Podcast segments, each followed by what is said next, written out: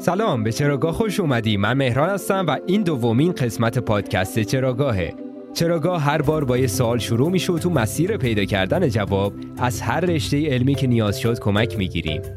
میریم سراغ کتاب، مقاله، هر دونه سنی جذابی که پیدا کردم رو به زبون فارسی ساده ترجمه میکنم و اینجا تو چراگاه واسط تعریف میکنم.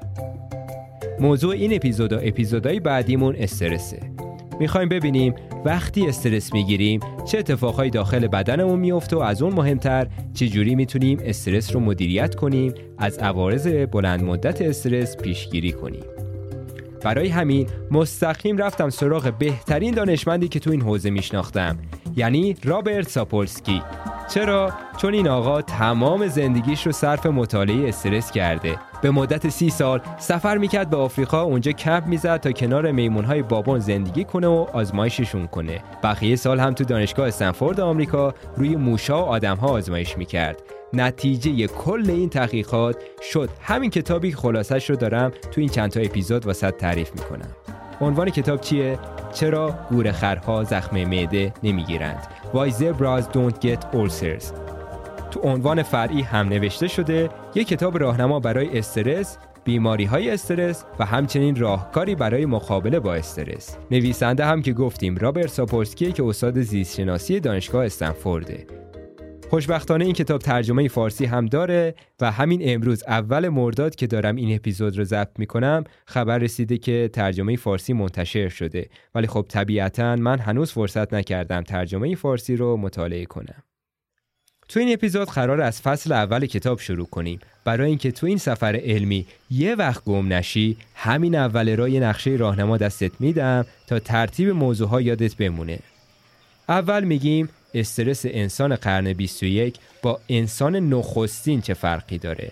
بعد میگیم استرس انسان با جونورای دیگه چه فرقی داره. بعدش هم میگیم چند مدل استرس داریم. در آخر هم با همدیگه یه سفر میریم داخل بدن انسان تا ببینیم استرس چجوری عملکرد هر عضو بدن رو تغییر میده. تو اپیزودهای بعدی هم وارد جزئیات بیشتر میشیم و از فصلهای بعدی کتاب میگیم. خب دیگه بدون فوت وقت مستقیم بریم سراغ اصل مطلب. فصل اول، چرا گورخرها زخم معده نمیگیرند.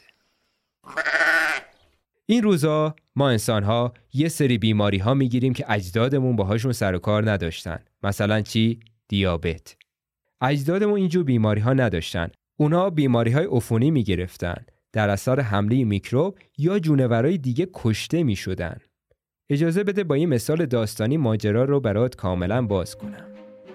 من و تو صد هزار سال پیش احتمالاً یه جد مشترک داشتیم. این جد غارنشینمون یه روز صبح از خواب بیدار میشه و میبینه شکمش از گرسنگی داره قار و قور میکنه، چون روز قبلی هیچ چی گیرش نیومده بخوره. یخچالینا هم که نداره از توش بره صبحونه برداره. واسه همین صبح ناشتا نیزه‌شو بر میداره میره دنبال شکار. خونواده و فک و فامیلش هم بیکار نمیشینن، میرن هر چی خوردنی پیدا میکنن میخورن. مثلا از درختا بالا میرن تا میوه هاشو بخورن یا زمین رو سوراخ میکنن تا ریشه های خوراکی رو بیرون بکشن. در کل به این سبک زندگی میگن شکارچی گردآورنده.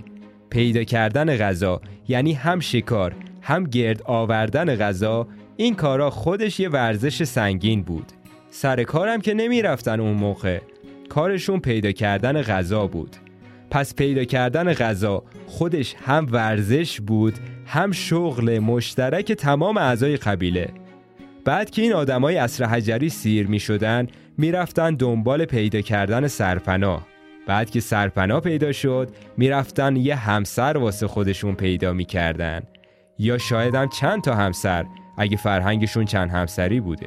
تقریبا تمام طول تاریخ انسان‌ها سبک زندگی روزمره‌شون اینجوری بوده. چیزی حدود نود و نه درصد کل تاریخ بشریت، یعنی تمام اون چند میلیون سالی که ما انسان‌ها روی کره زمین زندگی کردیم اینجوری زندگی کردیم. شکارچی گردآورنده بودیم. فقط بخش خیلی کوچیکی حدود یکی دو درصد از این چند میلیون سال با کشاورزی و یک جانشینی گذشت. برگردیم به داستان خودمون. گفتیم اون جد غارنشینمون یه روز صبح نیزه‌شو برمی‌داره میره دنبال شکار. بعد از کلی پیاده روی و دویدن و فرار از دست جونورای شکارچی دیگه، در نهایت موفق میشه یک گوزن چاق و چله رو شکار کنه. بخشی از گوشتشو همونجا میخوره، بقیه‌اش هم برمی‌داره با خودش میبره تقسیم کنه پیش فک و فامیلاش. اونا هم تو غار منتظر نشستن سفره انداختن تا شکارچی برگرده. همه خانواده بعد از مدت‌ها یه شکم سیر گوش میخورن، اما غافل از اینکه از شانس بدشون اون گوزنه مریض بوده، به باکتری سیازخ مبتلا بود. چند روز بعد این آقای غارنشین و تمام اعضای خانواده‌اش یهو حالشون بد میشه و میافتن تو همون غار میمیرن. علت مرگ اینجا خیلی واضح و مشخصه، چون اون گوشت آلوده رو خوردن، مریض شدن، افتادن، مردن. به همین سادگی. باکتری قاتل اون آقا و خانواده‌اش بود. باکتری میتونست باعث بشه نسل من و تو منقرض بشه، ولی منقرض نشدیم. چرا؟ چون اون جد بزرگوار چند تا همسر داشت و یه سری از بچه‌های دیگه‌اش جاهای دیگه زندگی می‌کردن و در نتیجه زنده میمونن. چند هزار سال بعد نوه‌های این جد مشترک مهاجرت می‌کنن، میرن کجا؟ کانادا؟ نه بابا، مهاجرت می‌کنن میان همینجا، فلات ایران. چند هزار سال همینجور با خوبی و بدیهاش میگذره. چند نسل پشت سر هم میان و میرن تا در نهایت این توالی ژن‌ها ارث میرسه به یه خانم جوون. این هموطن یا فامیل دور من و تو صبح تو رخت خوابش بیدار میشه، فوری صبحونه‌ش رو از توی یخچال بر میداره و با قهوه اسپرسو میره بالا تا هر چی زودتر برسه سر کار. کارش چیه؟ وکالت. اون روز صبح قراره تو جلسه دادگاه از یه متهم دفاع کنه، اما دادگاه اجازه دفاع به خانم وکیل نمیده. در نهایت قاضی حکم میده که موکل این وکیل جوون اعدام بشه. بعد از این روز فوق‌العاده سخت کاری، دمدمای غروب این خانم برمیگرده خونش. رسید خونه چیکار میکنه؟ دل و دماغ آشپزی که براش نمیمونه، پس فست فود میخوره. بعدش آبجو مینوشه. بعد آبجو هم طبق معمول یه سیگار دود میکنه. دیگه عواقب این تصمیم ها هیچ کدوم برامون روشن نیست. نمیتونیم مثل اون مثال جد غارنشینمون مطمئن بگیم خوردن همبرگر و مشروبات الکلی صد درصد باعث مرگ این وکیل میشه. همین وکیل جوون نیم قرن بعد از این سبک زندگی ممکنه بیماری قلبی بگیره و زمینگیر بشه، اما ممکنه ببینیم برعکس اون چیزی که تصور میکردیم تو سالمندی با نوه‌هاش داره دور دنیا رو با دوچرخه رکاب میزنه. پس میبینیم که دو تا احتمال اینجا وجود داره، یا سالمندی شاد و پر از ماجراجویی در انتظارشه، یا اینکه سالمندیش پر از درد و مصیبت و مریضیه. اینکه کدوم یکی از این دو تا سرنوشت در انتظار این خانم باشه به عوامل زیادی بستگی داره. مثلا بستگی داره کبدش چقدر خوب کار کنه، سوخت و ساز بدنش تنظیم باشه نباشه و کلی عامل فیزیولوژیک دیگه. اما فعلا با اینجور چیزا کاری نداریم. چیزی که الان باهاش کار داریم سه عامل خیلی مهم دیگه است که تو نتیجه نهایی سبک زندگی امروزمون تأثیر میذاره. حالا چی هستن این سه تا عامل؟ عامل اول اینه که ما چه ویژگی‌های شخصیتی داریم. مثلا اگه تو شخصیت تایپ A داشته باشی، یعنی همیشه میخوای تو کارت بهترین باشی، از همه بیشتر پول در بیاری، همش داری خودتو با بقیه مقایسه میکنی، خب با این اضطراب‌های همیشگی احتمال مریض شدن تو سالمندی بیشتره، چون کل زندگی تو استرس مزمن سر شد. عامل دوم اینه که چه میزان استرس رو تو تمام سالهای زندگیمون تحمل کنیم. خودت میدونی دیگه، هر کسی یه سهمی از فلاکت و گرفتاری داره. بعضیا خوششانسن، بعضیا بدشانس. عامل سوم که شاید از همه مهمتر باشه اینه که حالا که سر و کله این استرس تو زندگیمون پیدا میشه، کسی رو داریم که سر رو شونه هاش بذاریم و گریه کنیم؟ به این عامل مهم میگن حمایت اجتماعی. مقالات زیادی ثابت کردن که کشنده ترین عامل زندگی هر انسان تنهاییه. اجازه بده این سه تا ویژگی مهم رو یه جور دیگه بیان کنم. سوال این بود که استرس چه بلایی قرار سرمون بیاره. این بستگی به سه تا عامل تو زندگیمون داره. یک، چه ویژگی شخصیتی داریم. دو، چه جایگاهی تو اجتماع داریم. سه، اجتماع چه نظری در مورد جایگاهمون داره، یا ساده‌تر بگم عامل سوم اینه که برای دیگران چقدر محبوب هستیم، چقدر دوستمون دارن. احتمالاً با شنیدن این سه تا عامل داغ دلتو تازه کردم. حالا علاوه بر تمام استرس‌های روزمره، استرس سالمندی پر از بیماری و تنهایی و بیپولی هم به لیست نگرانی‌هات اضافه شد. ولی راستشو بخوای واقعیت همینه. استرس وامی که آخر یه روز لازم تسویهش کنیم، یا همین امروز دست به نقد بدهیمون رو پرداخت میکنیم، یا اینکه سالها بعد هزینش رو پس میدیم، اون هم با جریمه خیلی سنگین. مثل اون خانم وکیل که هموطن و فامیل خیلی دور من و توه. خب با این خبر هیجان انگیز بریم سراغ سوال بعدی. استرس تو جونورای دیگه چه شکلیه؟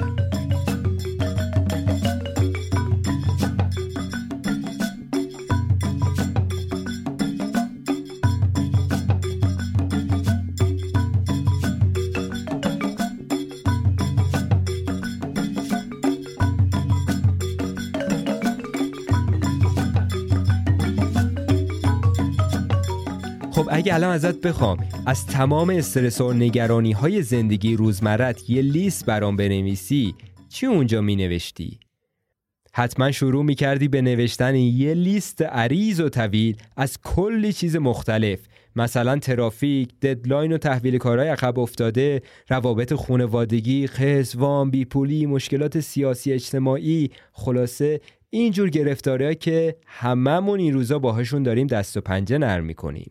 اما حالا بیا تصور کن تو یه گوره خر بودی و من همین سوالو ازت میپرسیدم. اون وقت جوابت چی بود؟ احتمالاً نگرانی های ما اگه گوره خر بودیم خلاصه میشد به خطر مصدومیت جدی، شکارچی، گرسنگی و دیگه همین. لیست استرس های گوره خر همینجا تموم میشه. پس با یه مقایسه ساده بین خودمون و گوره خر متوجه میشیم که کدوممون بیشتر احتمال داره زخم معده بگیره. من و تو زخم معده میگیریم چون ما انسان‌ها هر روز ممکنه کلی مصیبت کوچیک و بزرگ سرمون خراب شه. ممکن هم هست هیچ اتفاق بدی نیفته، ولی خب نگرانی این که مبادا اتفاق بدی بیفته رو داشته باشیم. از اون طرف برای گوره خر نهایت بلایی که سرش میاد یه شرایط اضطراری فیزیکاله. مثلا اگه گوره خر بودی ممکن بود یه شیر بهت حمله کنه و شکمتو پاره کنه. پس نیاز واکنش استرسی فوری به وجود بیاد تا برای بقای خودت فرار کنی، تا بتونی جون خودتو نجات بدی. یا اگه جای اون شیر باشی چی؟ شیری که از گرسنگی داره تلف میشه. تو این شرایط لازمه وقتی یه گوره خر تو چند قدمیت پیدا شد فرصت و غنیمت بشماری و با نهایت سرعت بدوی دنبالش تا بتونی یه شکم سیر گوره خر بخوری تا از گرسنگی نمیری. اینها موقعیت‌های شدیداً وحشتناک و استرس‌زا هستن. نیاز تو کسری از ثانیه کلی تغییر تو بدن اتفاق بیفته تا بتونیم زنده بمونیم. اما نوع دیگه ای از استرس وجود داره که اسمش استرس مزمنه. مثلا تصور کن تو یه کشاورزی و یه جونور دیگه کل محصولات کشاورزی تو میخوره.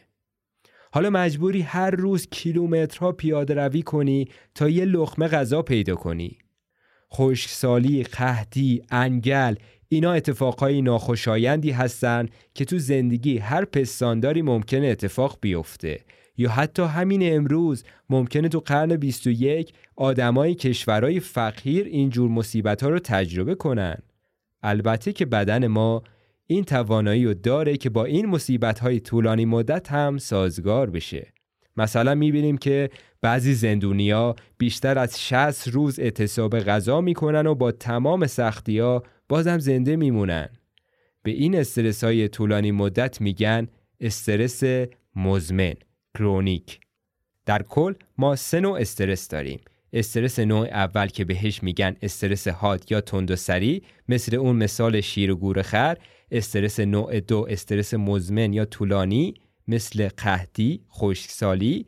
اما نوع سومی از استرس هم وجود داره که بیشتر مخصوص جونورای پیشرفته‌ای مثل ما انسان هاست. چیه این استرس نوع سه؟ استرس روانشناختی یا معضل اجتماعی. مثلا چی؟ مثلا رنجی که از روابط اجتماعیمون میکشیم، یا وقتایی که از بدرانندگی کردن دیگران هرسمون میگیره.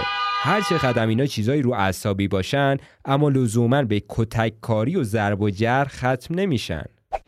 با اینکه تو اون لحظه ممکنه کشته نشیم اما تو دراز مدت ممکنه اینجور استرسا ما انسانها رو بکشه.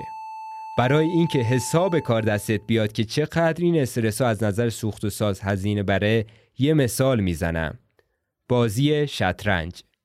شاید همیشه برات سوال بوده چرا شطرنج مسابقه ورزشیه؟ آخه دو نفر نشستن فقط چند تا مهره رو دارن جابجا میکنن. آخه این کجاش ورزشه؟ اما تو تورنمنت‌های جهانی شطرنج بازای حرفه‌ای در حد یک کشتیگیر بدنشون نیازمند انرژیه. البته که هزینه این استرسا فقط اکسیژن و انرژی نیست. همینجور که هزار بار تا الان گفتم و بازم میگم، بخشی از هزینه استرس‌های روانی رو سالها یا دهه‌ها بعد پس میدیم. پس این شد استرس نوع سوم که استرس روانی یا سایکولوژیکه. جونورای دیگه از این استرس‌ها تو زندگیشون ندارن، غیر از انسان و قمخیشای نزدیکمون مثل شامپانزه و بابون. بابونا موجودای جالبی هن. مثل ما انسان‌ها وقت کمی رو صرف پیدا کردن غذا میکنن، چیزی حدود یکی دو ساعت. اما از اون طرف تو اوقات فراغت نشستن نزدیک همدیگه دمار از روزگار هم در میارن. اونا هم مثل ما هر روز کلی غصه میخورن، شکست عشقی دارن، حسادت به میمونهای رد بالا، احساس بدبختی تو نظام طبقاتی، جابجایی خشم، تجاوز، نسل‌کشی، خلاصه پکیج کامل همه بدبختی های ما آدم ها رو دارن. چون زندگی اجتماعی این بابونها با ما انسانها خیلی شباهت داره، ساپولسکی نویسنده این کتاب تصمیم میگیره سی سال تمام تابستونها بره اونجا تو آفریقا کمپ بزنه، کنار این میمونها زندگی کنه تا بتونه اونجا استرس و رفتارهای دیگرشون رو مطالعه کنه. خیلی از رفتاراشون مثل پرخاشگری، مهرورزی یا رفتارهای جنسیشون شبیه ماست. تو کتابای دیگرش داستانهای جالبی از زندگی این بابونها می نویسه. امیدوارم یه روز تو چراگاه سراغ این ماجراها و کتابای دیگرش هم بریم. این مقایسه رفتار ما با جونورای دیگه خیلی میتونه برامون آموزنده باشه. به هر حال قمخیشای نزدیکمون هستن دیگه.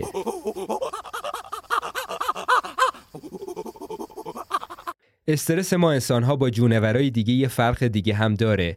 برای بیشتر جونورای این دنیا استرس یه موقعیت اضطراری کوتاه مدته. یعنی بعد از مواجه شدن با استرس یا بازی زندگی رو باختی یا برنده شدی. بحث مرگ و زندگی برای اونا. اما برای ما انسان‌ها وقتی که روی مبل راحتی نشستیم و به جنگ جهانی سوم فکر می‌کنیم، تقریباً همون واکنش‌های فیزیولوژیک جنگ و گریز رو تو بدنمون فعال کردیم. حالا مشکل اصلی از اونجا شروع میشه که دائم بشینیم صبح تا شب غصه بخوریم. اون وقت واکنش استرس مزمن و همیشگی شده. اینجایی که بیماری‌های مرتبط با استرس سر و کله‌شون پیدا میشه. دو تا نکته مهم رو در مورد استرس باید همینجا بگم. یکی اینه که وقتی میگیم استرس ما رو مریض میکنه، اینجوری نیست که خود استرس این کارو بکنه. استرس ما رو مستعد ابتلا به بیماری ها میکنه، یا اگه بیماری زمینه ای داریم باعث میشه اوضاع وخیمتر شه و اون بیماری سریعتر پیشرفت کنه. نکته بعدی اینه که بعضی وقتا استرس حس خوبی میده، تازه بابتش حاضریم پولم بدیم. مثلا فیلم ترسناک میبینیم، ترن هوایی سوار میشیم، یا حتی میتونیم به استرس عادت کنیم. یعنی یه محرک میتونه دیگه برامون استرس زا نباشه. مثل چی؟ مثل تجربه سقوط آزاد. با زیاد تمرین کردنش میتونیم به جایی برسیم که فقط در حین سقوط ضربان قلب یکم بالا بره. ورزشکارای حرفه‌ای رو میبینیم که قبل از پریدن خیلی خونسرد نشستن و بعد از فرود هم دوباره به سرعت میتونن آرامش رو تو بدنشون برقرار کنن. نتیجه میگیریم استرسی برای ما مطلوبه که درست همون وقتی که بهش نیاز داریم سر و کلش پیدا بشه. ویژگی بعدی استرس اینه که میتونیم به پیشواز استرس بریم. یعنی میتونیم با پیشبینی خطر استرس بگیریم، به شرط اینکه اونقدی باهوش باشیم که بتونیم حدس بزنیم خطری تو کمین ما نشسته. اینجور وقتا با استرسی که هنوز از راه نرسیده خودمون رو آماده میکنیم. حالا فرق نداره گوره خر باشی نگاهت بیفته به یه شیر یا آدم تنهایی باشی تو ایستگاه خلوت مترو که یه دفعه با یه گنگ خلافکار روبرو شده. تو هر دو تا سناریو سطح هوشیاری قطعاً بالا میره، ضربان قلبم ممکنه بالا بره، با اینکه هیچ آسیب فیزیکی ندیدی یا بهتره بگم هنوز هیچ آسیبی ندیدی. لازمه تو اینجور موقعیت‌ها آمادگی بدترین پیشامدها رو داشته باشیم تا مقدمات جنگ و گریز از قبل فراهم شده باشه. اما ما آدم‌ها تو پیشبینی خطر یه ویژگی منحصر به فرد دیگه هم داریم. ما میتونیم فقط با فکر کردن حدس بزنیم چه مصیبتی تو راهه. فقط با فکر کردن میتونیم واکنش استرسی تو بدنمون ایجاد کنیم. مثل یه کشاورز که میبینه یه لشکر ملخ به مزرعه‌اش حمله کرده. اون کشاورز همون روز صبح یه شکم سیر صبحونه خورده، ولی میتونه خب حدس بزنه اوضاع قرار خراب شه. میتونه گرسنگی رو پیش بینی کنه. واکنش استرسی برای قحطی احتمالی، اونم تو چند ماه آینده، روندش از همین امروز شروع شده. تفاوت دیگه ما انسان‌ها با جونورای دیگه اینه که اونا نهایت بتونن خطر چند لحظه بعد رو پیش بینی کنن، ولی ما انسان‌ها میتونیم نگران دوران سالمندی و آخرین روزهای زندگیمون باشیم که نکنه یه وقت تنها بمونیم. ترس از تنهایی، ترس از مرگ، اینا ویژگی‌های اختصاصی ما آدماست. انسان‌ها کلاً نگران چیزایی میشن که برای گورخر هیچ معنی نداره. مثلا تو جمع حرف زدن، مصاحبه کاری، ما حتی یه وقتایی متوجه میشیم چقدر استرس داریم و از این که اینقدر استرس داریم بازم بیشتر استرس میگیریم. به همین مسخرگی چند ساعت تو لوپ استرس ها میتونیم گیر بیافتیم. ما هر روزه استرس های روانی تجربه میکنیم که با استرس فیزیکال گور خرا زمین تا آسمون فرق داره. استرس فیزیکال که گفتیم چی بود؟ مثل گرسنگی، مصدومیت، خونریزی، تغییر ناگهانی دما. اما استرس های روانی که نوع سوم استرس ها بودن خودشون به دو دسته تقسیم میشن.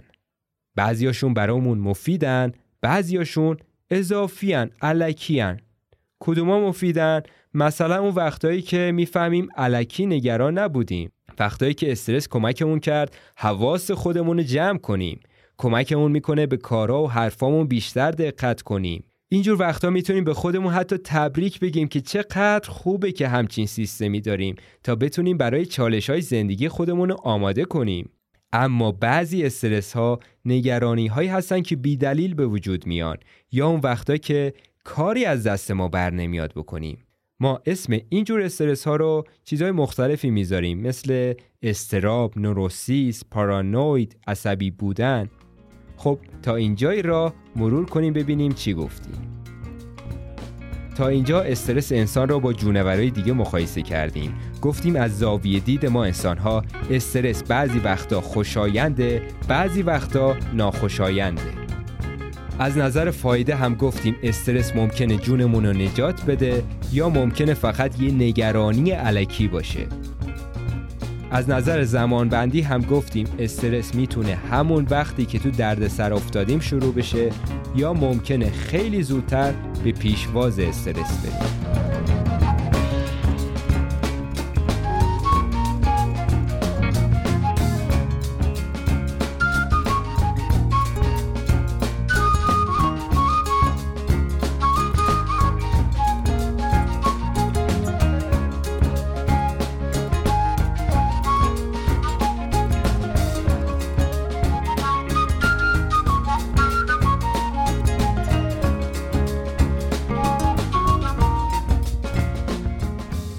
حالا دیگه وقتش سفر کنیم، بریم به جاهای مختلف بدن، ببینیم هر بار که با یه محرک استرس‌زا روبرو میشیم داخل بدنمون چی میگذره. ببینیم چجوری اندامهای بدنمون خودشونو با محرک‌های استرس‌زا سازگار میکنن. برای اینکه دقیق‌تر بفهمیم این پاسخ استرسی چی هست، لازمه اول با چند تا درس زیست شناسی شکنجه‌تون کنم. اول دو تا اصطلاح زیستشناسی رو توضیح میدم، هوموستازی و آلوستازی. اصطلاح هوموستازی رو بگیم چیه؟ بدن نیاز داره که تو تعادل باشه، میزان مناسبی از اکسیژن، اسیدیته، دما، خلاصه تعادل اینجور ویژگی ها برای بدن لازمه. مغز برای ایجاد این تعادل کارهای زیادی میکنه، اما اینها همشون آرامش قبل از طوفانه. یک دفعه استرس از راه میرسه و تعادل رو به هم میریزه. حالا واکنش استرسی چیه؟ واکنش استرسی مجموعه کاراییه که بدن برای برگردوندن دوباره تعادل انجام میده. اما این هموسازی خیلی پیش پا افتاده است. واسه ما نیست، واسه جونورای ابتدایی تر کار میکنه.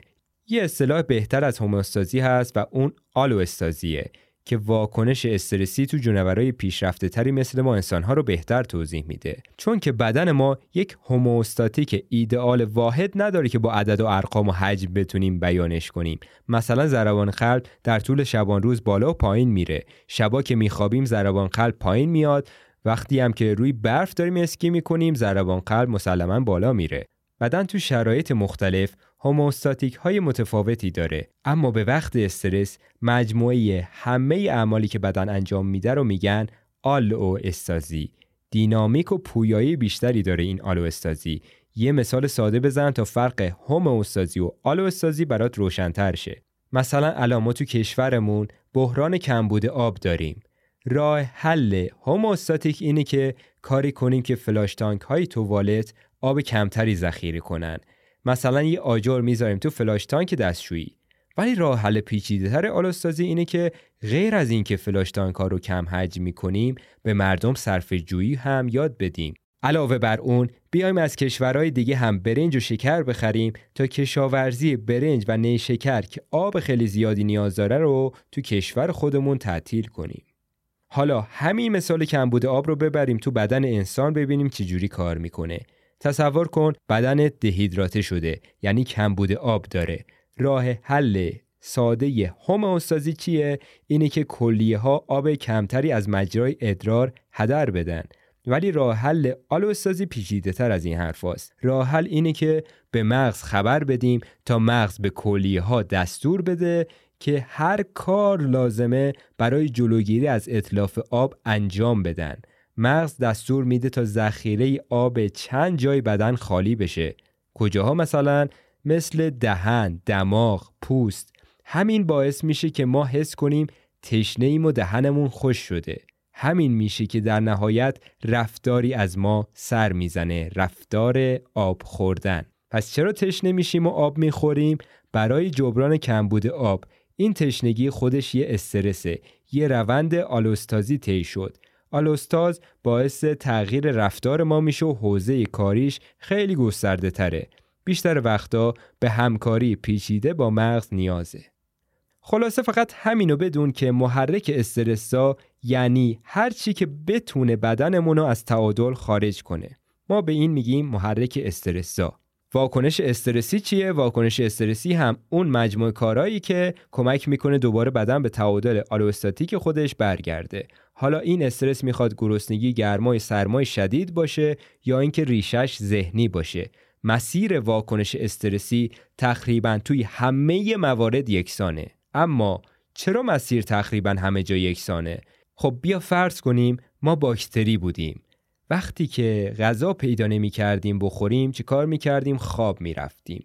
تا کی؟ تا وقتی دوباره غذا تو محیطمون پیدا بشه. اگه یه گیاه باشیم و یکی بخواد بیاد ما رو بخوره چی؟ اون وقت لازمه یه ماده سمی از برگامون تراوش کنیم تا از خودمون دفاع کنیم. حالا همین راز بقا تو جونورای پیشرفته تر اسمش شده واکنش استرسی. مثلا شیری که گرسنه است استرسی میشه چون باید بره دنبال یه لقمه غذا بگرده. باید با نهایت سرعت بدو دنبال گوره خره. اون گوره خره هم استرسی میشه چون باید از چنگ شیر فرار کنه. به وقت استرس نیاز هرچی انرژی لازمه تحویل ماهیچه ها بدیم تا جونمون رو نجات بدن. پس لازم نکرده سوخت و تو چربی ها برای روز مبادا ذخیره کنیم، چون الان همون روز مبادا دیگه. اینجا گلوکوز و ساده ترین شکل پروتئین ها و چربی ها از سلول های چربی، کبد، عضله ها، خلاصه تمام بدنمون هدایت میشه به مقصد کجا؟ ماهیچه هایی که دارن ورزش میکنن. سوخت و میرسونی به عضلات پا، اگه نیاز باشه فرار کنی، یا اگه نیاز به مبارزه و دعواست اون سوخت رو میرسونیم به عضلات دستامون.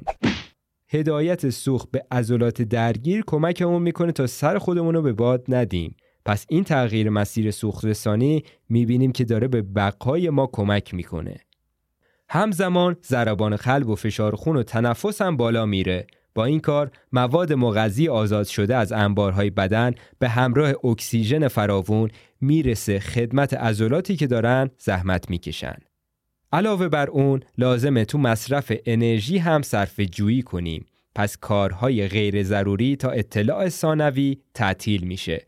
مثلا وقتی قرار خودمون ناهار یکی دیگه بشیم، وقت مناسبی نیست که صبحونه امروز خوردیم و گوارش کنیم. پس خونرسانی به دستگاه گوارش محدود میشه. دیگه وقتی هم برای رشد و ترمیم بدن یا تولید مثل باقی نمیمونه.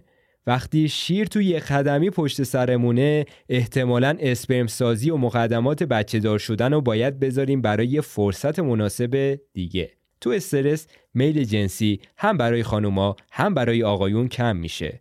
برای خانوما ممکنه چرخه قاعدگی کلاً به هم بریزه. برای آقایون هم تو راست کردن آلت تناسلی به مشکل برمیخورن و مقدار کمتری هورمون تستوسترون ترشح میکنن.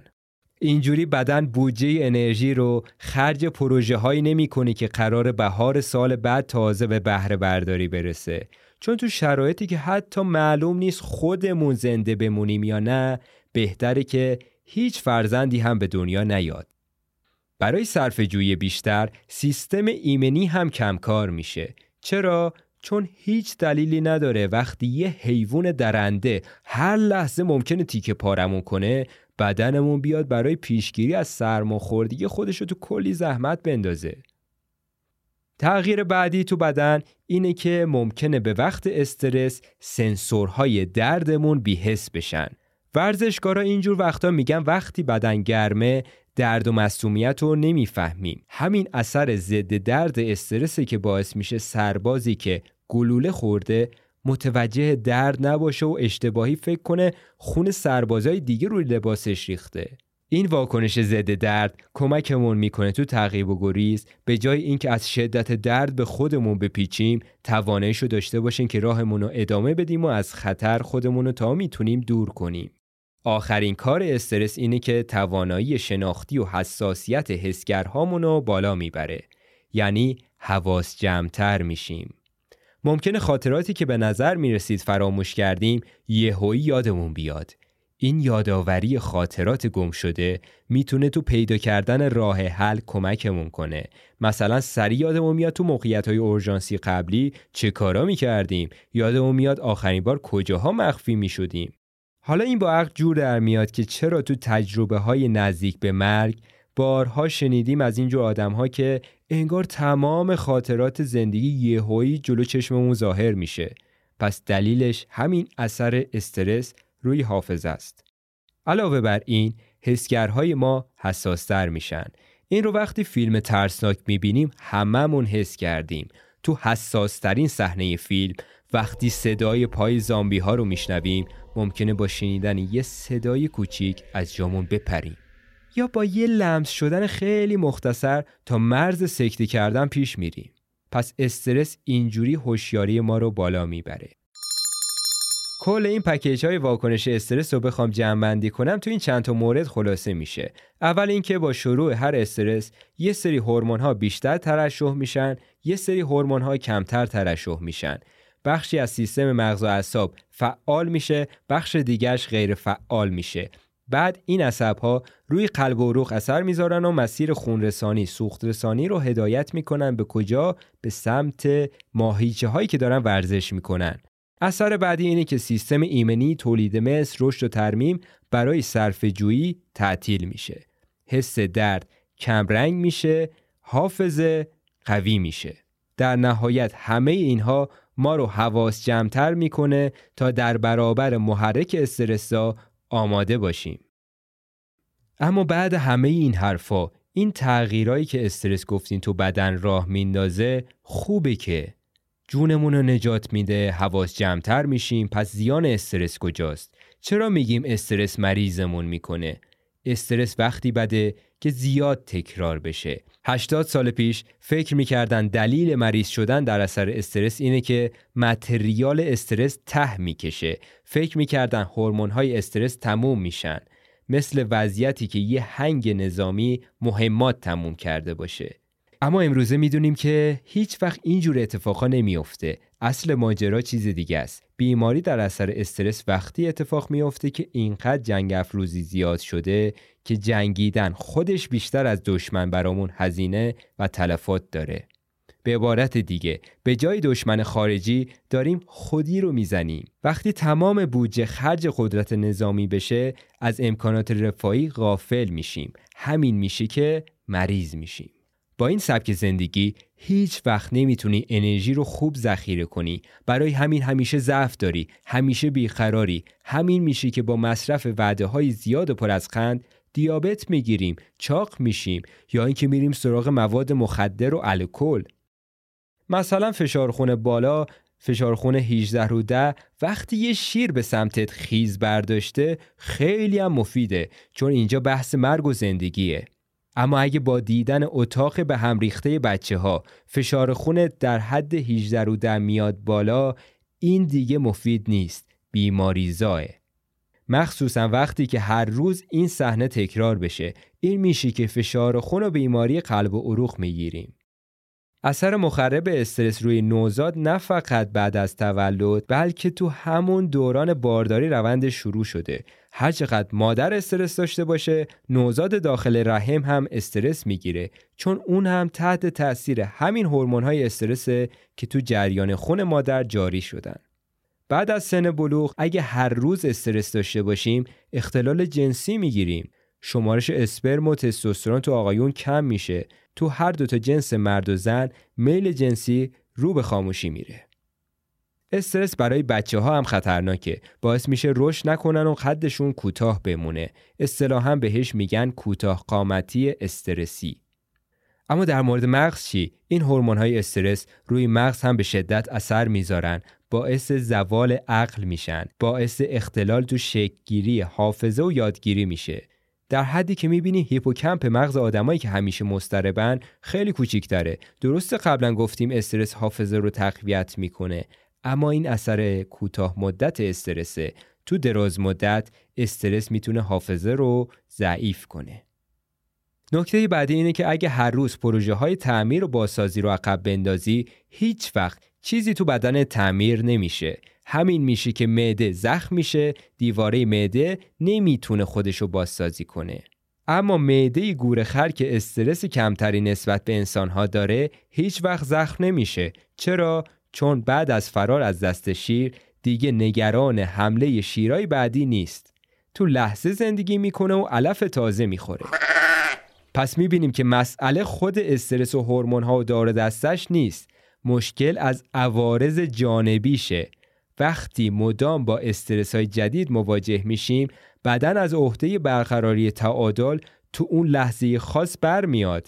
از این جهت چندان جای نگرانی نیست. اما همونجور که هزار بار تا الان گفتم و بازم تکرار میکنم، مشکل از اینجا شروع میشه که همه اینها هزینه داره و باید بدهی رو یه روزی تسویه‌اش کنی. به عنوان آخرین نکته، برای اینکه این تعادل آلوستاتیک استرس رو دقیق‌تر تصویر سازیش کنی، همیشه هم عمق فاجعه یادت بمونه، تصور کن که استرس یه الاکلنگه. استرس اون اوایل اینجوریه که دو تا بچه نشستن روی الاکلنگ دارن بازی میکنن. همه چی تو تعادل و هیچ مشکلی هم نیست. بعد به مرور زمان به جای اون دو تا بچه دو تا فیل میذاریم جاشون. بازم تعادل برقرار میشه، اما به مرور زمان هزار تا مشکل پیش میاد. مثلا غذای این فیلا رو کی میخواد تأمین کنه؟ مدفوع فیلا با اون حجم گنده‌شون رو کی میخواد جمع کنه؟ کلی مصیبت دیگه هم پیش میاد، مثلا پا گذاشتن فیلا روی گلای باغچه، الاکلنگی که در اثر فشار زیاد داره فرسوده میشه. مشکل بعدی هم اینه که یکی از فیل‌ها تصمیم میگیره الاکلنگو یهویی ترک کنه. هممون تو بچگی عاقبت این کارو دیدیم. وقتی یه فیل یه دفعه تصمیم بگیره از یه الاکلنگ بیاد پایین، چی میشه؟ اون یکی فیل بیچاره سقوط میکنه و با سن مبارکش له میشه. این فیل ها میتونن نمادی از دو مدل هورمون استرس باشن، دو هورمونی که از غده آلرنال یا فوق کلیه ترشح میشه. اسم این هورمونا چیه؟ آدرنالین و هورمون کورتیزول. بعضی وقتا یکی از هورمون ها دیوونه‌وار ترشح میشه و اون یکی هورمون اصلا ترشح نمیشه یا کم ترشح میشه. این خودش مشکلات خیلی جدی به وجود میاره، مثل بیماری آدیسون یا شایدراگر. یه بیماری های دیگه هم داریم که در اثر ترشح هورمون های استرس ایجاد میشن، مثل سندروم خستگی مزمن، روماتوئید آرتریت، فیبرومیالژیا، افسردگی، اختلال استرس پس از سانحه یا پی تی اس دی. خب دیگه وقت جنبندی نهاییه. در کل میبینیم که وقتی استرس از حد بگذره، شروع واکنش استرس و از اون مهمتر خاموش شدن این مجموعه واکنش ها میتونه با کلی مشکل همراه باشه، مثل وقتی که یه فیل تو بازی تنها میمونه و روی الوکلنگ سقوط میکنه. این همون وقتیه که استرس ترمز میبره. تو اپیزودهای بعدی میبینیم که چرا این اتفاق میفته و همه چی از تعادل خارج میشه. اما تا اون وقت امیدوارم روی الوکلنگ شما هیچ وقت هیچ فیلی نشینه و همیشه در تعادل و سلامت باشید. خوشحالم که این اپیزودو تا آخر گوش دادی. تو اپیزودهای بعدی فصلهای بعدی کتابو ادامه میدیم. کتاب چرا گورخرها زخم معده نمیگیرند، نوشته رابرت ساپولسکی. تو قسمت بعدی همین مسیری که امروز با هم شروع کردیم رو ادامه میدیم. وارد جزئیات بیشتر میشیم و میبینیم واکنش استرس چجوری از مغز شروع شده و چه تغییراتی روی هورمون هامون میذاره. ایستگاه بعدی چراگاه عصب شناسی و هورمون شناسیه. اونجا میبینیم که مغز چجوری تمام غده ها رو کنترل میکنه. درسته که تمام سلول های بدن با همدیگه دارن حرف میزنن، اما بیشتر حرفا و دستورات از سمت مغز داره صادر میشه. سوال ما تو اپیزود بعد اینه که چرا مغز داریم؟ یا چرا مو به تنمون سیخ میشه؟ یا چرا میترسیم؟ چرا خشمگین میشیم؟ یا چرا خوشحال یا غمگین میشیم؟ اینها همه کار سیستم عصبیه، کار پالس های الکتریکی سیمکشی مغز و اعصاب به اضافه هورمون هایی که مغز داره ترشحشون رو مدیریت میکنه. حالا که تا اینجای راه همسفر خوبی بودی، یکم از نویسنده بگم، یکم از خودم بگم تا با همدیگه بیشتر آشنا بشیم. رابرت ساپولسکی رو من خیلی ساله میشناسم، دنبالش میکنم، کتاباشو میخونم، سخنرانی‌ها و کلاساشو دنبال میکنم. ویژگی جذابش اینه که هم سر کلاس دانشگاه هم تو کتاباش واقعیت‌های علمی تلخ رو میتونه با چاشنی طنز تحویلمون بده. وگرنه در حین خوندن کتاب و شنیدن این پادکست آرزو میکردیم کاش یه گوره خر بودیم و هیچ وقت این چیزا رو در مورد خودمون نمیدونستیم. ساپولسکی یه جا دلیل انتخاباشو اینجوری توضیح میده. میگه به باور من هر آدمی میتونه از تازه ترین نتایج علمی تو زندگی روزمرش استفاده کنه. واقعیت‌های علمی هرچی هم تلخ باشن میتونن کیفیت زندگیمونو بهتر کنن.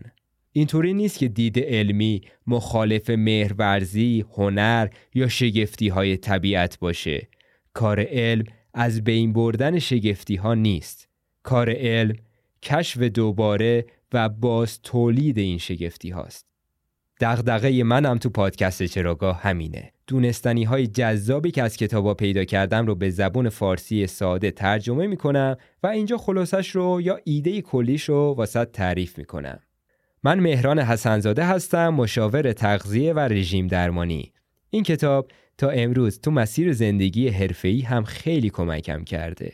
امیدوارم همونجور که دونستنشون به من و اطرافیانم کمک کرد، به درد تو هم بخوره. تا به بخش راهکارهای مدیریت استرس برسیم، کلی راه پرپیچ و خم پیش رومونه. مثل تمام مسائل زیست شناسی، توضیحش پیچیده است. کلی خبر بد و کلی اصطلاح سخت قراره بشنوی. اما نگران نباش، خبر خوبا را نگه داشتم واسه آخر کار. در مورد پیچیدگی و اصطلاحات فنی هم هیچ جای نگرانی نیست. سعی میکنم اونقدی ساده توضیحشون بدم که حتی اگه هیچ پیش زمینه زیست شناسی هم نداری، بازم بتونی از همه ی حرفام سر در بیاری. اگه همرام تا آخر این مجموعه بیای، یکی یکی قطعه های پازل رو کنار هم میچینیم. اون وقت خودت میبینی استرس و تکنیک های مدیریت استرس چجوری همه‌شون با عقل جور در میان. مرسی از تو که چراگاه رو دنبال میکنی. هدف اصلی چراگاه پیشگیری از سرایت باورهای اشتباهه. ما انسانها بیشتر از اونی که تصور میکنیم از اجتماع اطرافمون تقلید میکنیم. پس اگه خطایی تو صحبتام پیدا کردی، کامنت بذار تا اشتباهام رو هرچی سریعتر جبران کنم. پادکست چراگاه رو میتونی تو کست باکس، گوگل پادکست و تمام اپلیکیشن های پادگیر پیدا کنی. اگه اسپاتیفای یا اپل پادکست داری، چراگاه رو لطفاً اونجا هم فالو کن و بی زحمت به همون پنج تا ستاره هم بده. این پنج ستاره دادن به هوش مصنوعی داره یاد میده که مخاطبای بیشتری رو به چراگاه دعوت کنه. شنیدن این پادکست رایگانه و همیشه رایگان میمونه. بهترین حمایت از چراگاه اینه که دوستاتو به چراگاه دعوت کنی. راههای ارتباطی هم تو توضیحات نوشتم. لینک کانال یوتیوب، تلگرام رو هم میتونی همونجا پیدا کنی. فایل صوتی این اپیزود هم تو تلگرام میتونی دانلود کنی و بفرستی واسه دوستات. چراگاه با همکاری جمعی از دوستام ساخته میشه. دوستایی که کنجکاوی‌های شبیه من دارن. تو هم میتونی چراگاه رو خونه و رسانه خودت بدونی. چراگاه جاییه برای پرسه زدن بین چراهایی که به ذهن من و تو میرسه. پس بی‌صبرانه منتظرم پیشنهادات رو بشنوم. من مهران هستم و این اپیزود تو مرداد هزار و چهارصد و دو ضبط میشه. به زودی با یه چرای دیگه برمیگردی.